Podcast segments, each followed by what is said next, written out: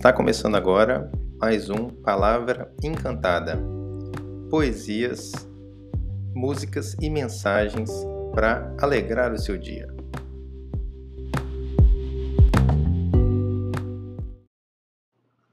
Olá! Neste segundo episódio do nosso podcast Palavra Encantada, vou trazer para vocês o primeiro de uma série de quatro episódios de um projeto que eu fiz junto com a artista Tânia Fialho sobre o Pequeno Príncipe. Nós fizemos na época um CD, gravamos algumas músicas, chegamos a apresentar uma peça, mas fizemos também alguns episódios de podcast. Então fiquem aí com o primeiro episódio, que vai trazer um pouco de reflexão sobre este livro tão profundo e também músicas que tenham que nós criamos a respeito. Aproveitem.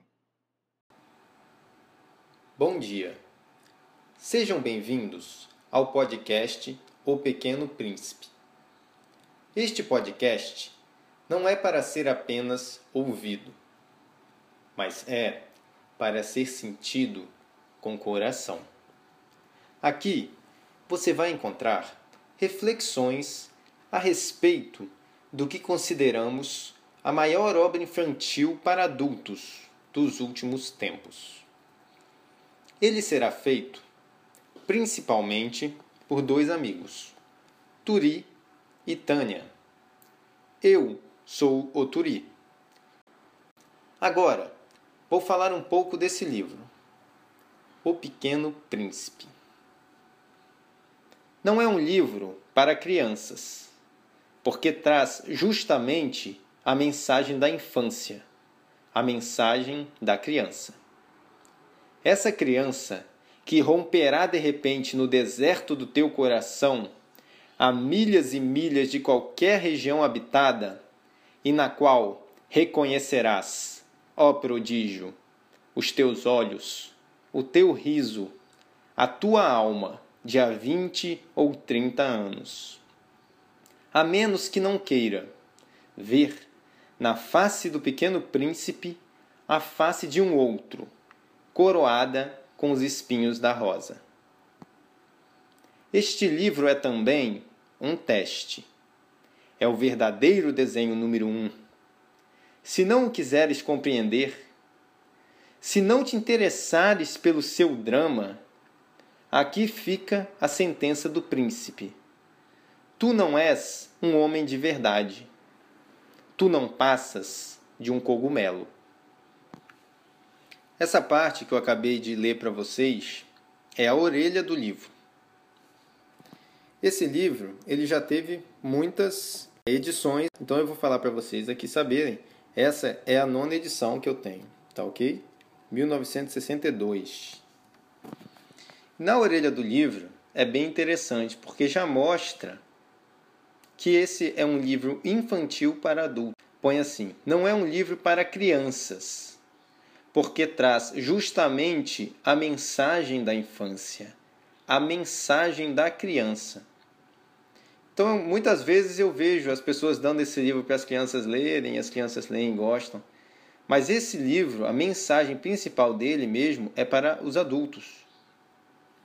É para os adultos trazerem, lembrarem de como eles pensavam, como eles sentiam as coisas quando eles eram crianças. Porque a criança, ela não tem julgamentos. A criança, ela não tem rótulos. A criança é sincera, é sincera.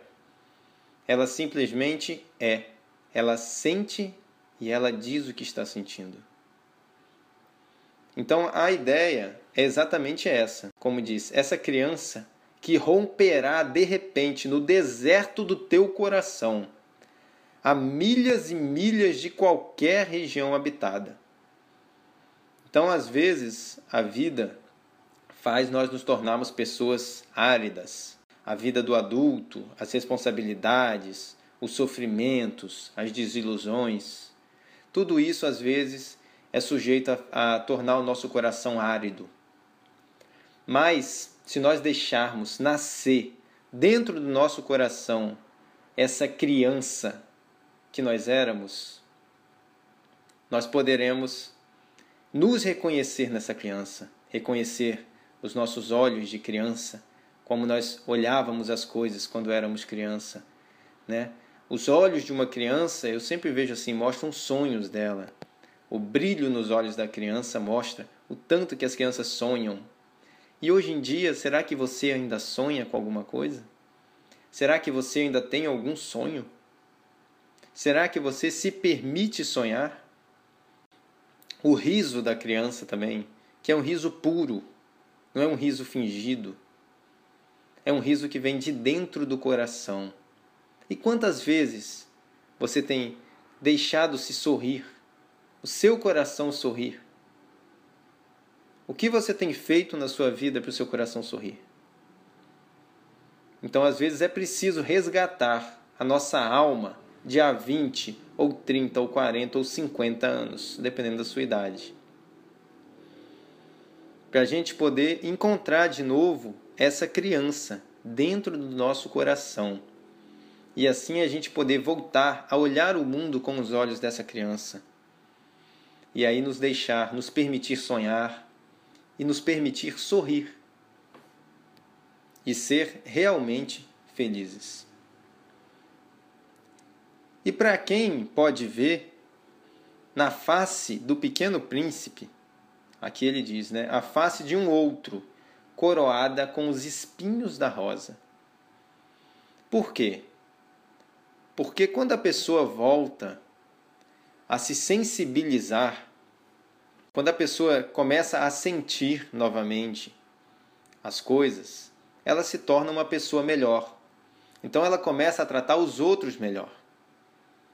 Então ela entra nos ensinamentos de Jesus. Que Jesus que ensinou a gente tratar os outros como nós queremos ser tratados.